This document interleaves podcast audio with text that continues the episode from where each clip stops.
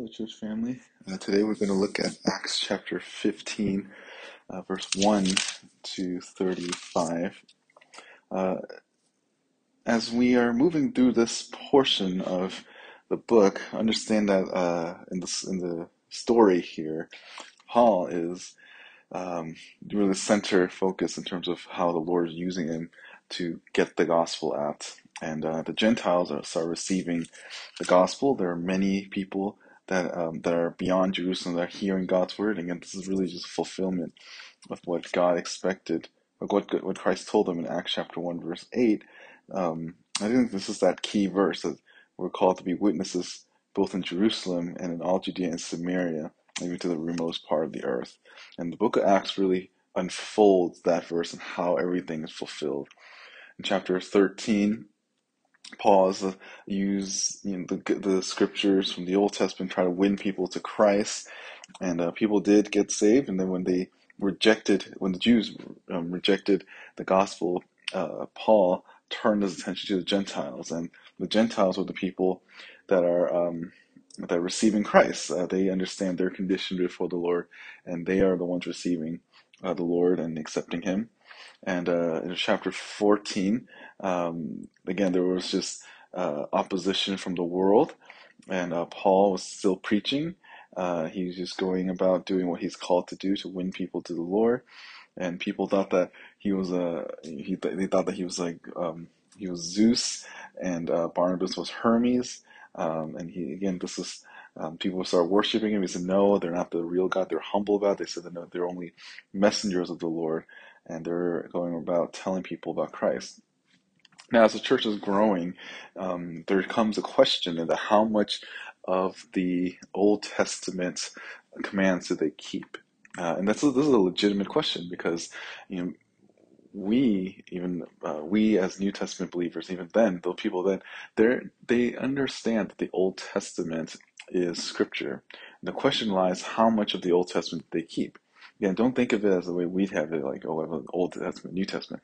At the time, the New Testament was still being written, and um, you know, uh, there's still the miraculous gift to authenticate the, uh, the apostles. So for the uh, so for the uh, believers, then there is a question: What are they supposed to do with all these Gentiles coming to faith?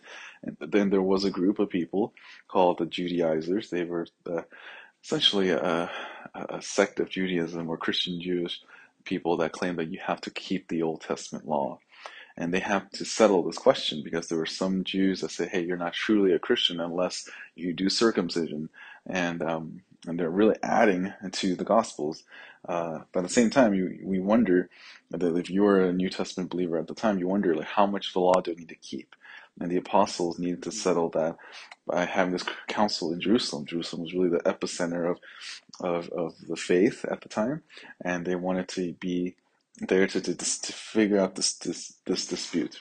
So let's look at this chapter. Uh, chapter 15, verse 1. Some men came down from Jerusalem, Judea and began teaching the brethren, unless you're circumcised according to the custom of Moses, you cannot be saved. Again, this is a, a works-based type of religion here. They're saying that you need to have this one particular law or, or this custom, which is you know circumcision, this marking of the Old Testament, saying that you are uh, signifying that you are part of the covenant people of God. Verse 2 And when Paul and Barnabas had great dissension and debate with them, the brethren determined that Paul Barnabas and some others of them should go to Jerusalem to the apostles and elders concerning this issue. So, you know, Paul and Barnabas, they're you know, believers, and they're saying, no, this is not right, this is not biblical. They're trying to defend, and it said there's a great dissension debate, meaning this probably got very heated, and oftentimes, even for pastors, you know, we're called to be slow to anger, not pugnacious. But when it comes to doctrine, that's almost like uh, no holds bar anymore because we are called to defend the truth. We're called to defend Scripture against those that are trying to oppose it, and especially in this context, as a works-based salvation. So Paul and Barnabas is here, even though they had great dissension and debate. This is actually um, honoring to the Lord because they're trying to protect truth, and um, and it's okay. And I don't think they were unloving in this way. They just had this, you know, just they they were just able. They just had to go and defend the truth, and they did it with zeal. And they were and, was, and they did it with passion, which probably came across as you know, dissension and, and argumentative. But when it comes to doctrine, you we have to defend it. That's just the role of the pastor and elder that they need to defend the not just the church per se, because they that is true that they wanted to give assurance to the people there that salvation is by faith through grace, but ultimately you're defending the name and the glory of God. And that's why Paul defended. He's not a fighter for the sake of fighting. He defends because he doesn't want God's name to be tainted. That's why everyone that defends God's word, why we are apologists, why we defend the faith, is because we want God's name to be protected, not because we care about our comforts or for our own pride, but it's only because we know that God's name and is being misrepresented when there is some sort of false doctrine being introduced. Verse 3 Therefore, being sent on their way by the church, they were passing through both Phoenicia and Samaria, describing in detail the conversation, the conversion of Gentiles, and were bringing great joy to all the brethren. So again, salvation uh, to Gentiles brought them great joy. Verse 4 When they arrived at Jerusalem, they were received by the church and the apostles and the elders, and they reported all that God had done with them. Yeah, this is a, a progress here because, you know, Paul used to be the killer of the church, and now he's hit there uh, defending truth, and he wants to meet these apostles, um, you know, so that he can get the, the thing settled. And again, Paul here is a, a Jewish scholar. You know, he understands the law, and even he acknowledged that you don't need to do the circumcision. Um, but he wants, but some people, uh, out of I don't know, like they uh, out of just appeal to authority, uh, would ask uh, people to go, hey, go find all the elder elders and uh, and, and, and, apostles and, and, figure this out. And uh, that's what they did. They went up there and then um, they talked about it. Verse 5 But some of the sect of the Pharisees who, who had believed stood up, saying, It is necessary to circumcise them and to direct them to observe the law of Moses. The apostles and the elders came together to look at this matter. So this is the leaders, uh, or they, going who led this discussion. They're trying to figure out is this biblical, and I'm sure they prayed about it. I'm sure they they they searched the scriptures, and um, and they needed to find out and to settle it, whether or not Christians need to be circumcised. Verse 7 After there had been much debate, Peter stood up and said to them, Brethren, you know that in the early days God made a choice among you uh, that by the mouth the Gentiles would hear the word of the gospel and believe.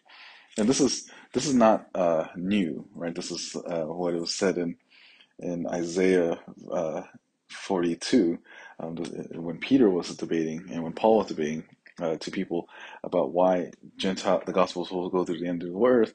This is just what Peter's saying. Like, okay, yeah, this is this, you know that this to be true. The Gentiles would hear the word of the gospel and believe.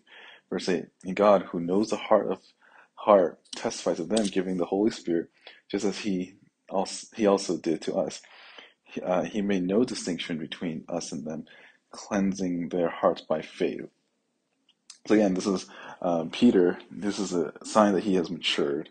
Uh, remember back in chapter ten, where he couldn't even, um, you know, eat uh, food that's offered to idols, or even you know, food that he deemed as unclean.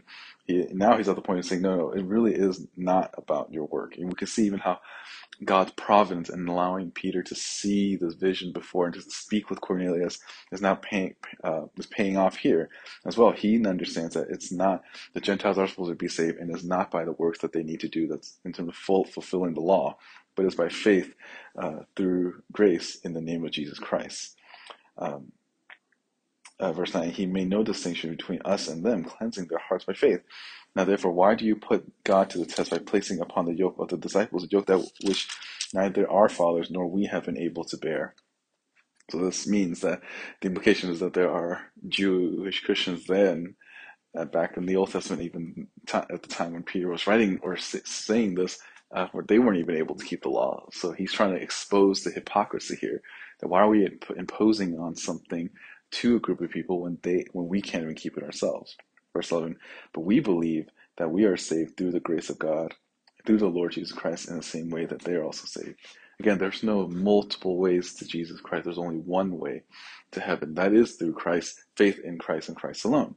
Um, verse 12, all the people kept silent and they were listening to Barnabas and Paul as they were relating the, what signs and wonders God had done through them among the Gentiles.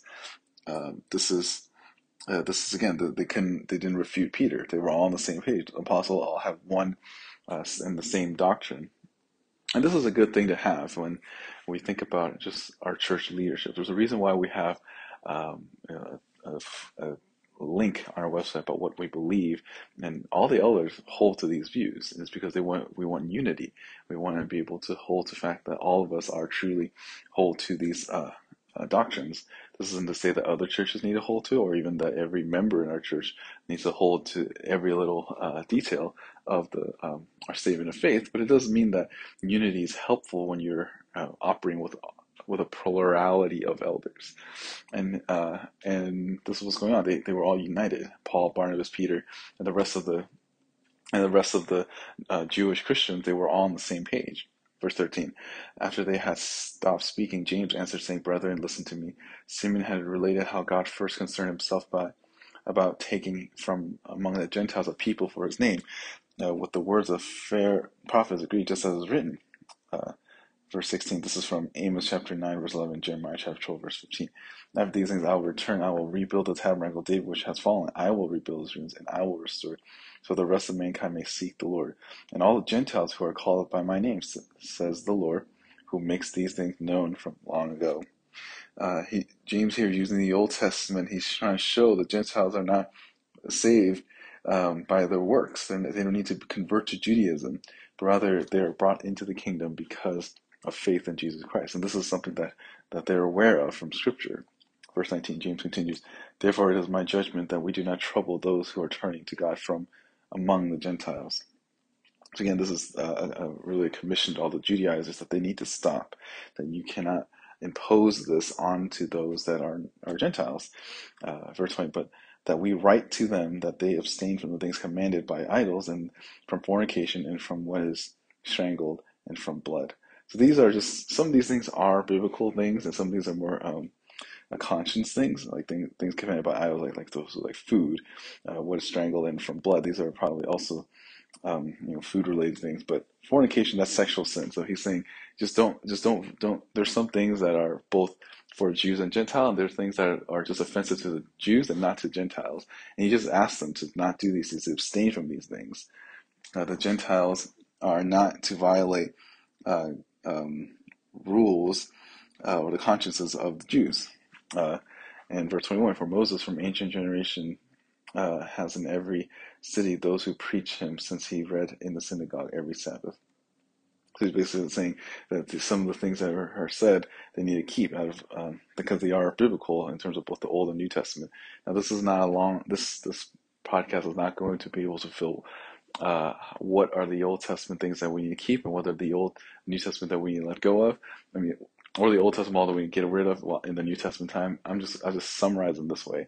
Uh, if there are any commandments in the New Testament that are restated, uh, those are ones that we keep. If there's something that are just principles, uh, those are things we also think about, but may not apply particularly in our context. Um, any of those promises as well, I don't think they apply strictly to the church, but at least it reveals to us the faithfulness of God in those particular areas. Um, so if it's restated, that means that it's something that uh, that we need to apply as well. And fornication is one of those things uh, that goes uh, both Old and New Testament. While things like contaminated by idols, these are probably food, and was strangled and with blood, those are probably food things uh, as well. Those things your people are able to eat, uh, but it's just basically you don't want to uh, lord your freedom over those who are sensitive to those things. That's a general principle here Christian liberty. Verse 22. It didn't seem good to the apostles and elders, which uh, with the whole church to choose men from among them to send to Antioch with Paul and Barnabas, uh, Judas called Barsabbas and Silas, leading men um, uh, among the brethren. And they sent this letter by them. So now we actually get a letter within the, the book of Acts. So it's actually kind of cool that Luke was able to get this and he's putting in here as a um, basically a divine copy of a um, of a letter. And I don't know if that, I mean, that letter is probably divinely inspired, but for sure it's, it's codified in the book of Acts. That is divine. Verse 23 The apostles and brethren who are elders to the brethren in Antioch and Syria and Cilicia, who are from Gentiles, greetings.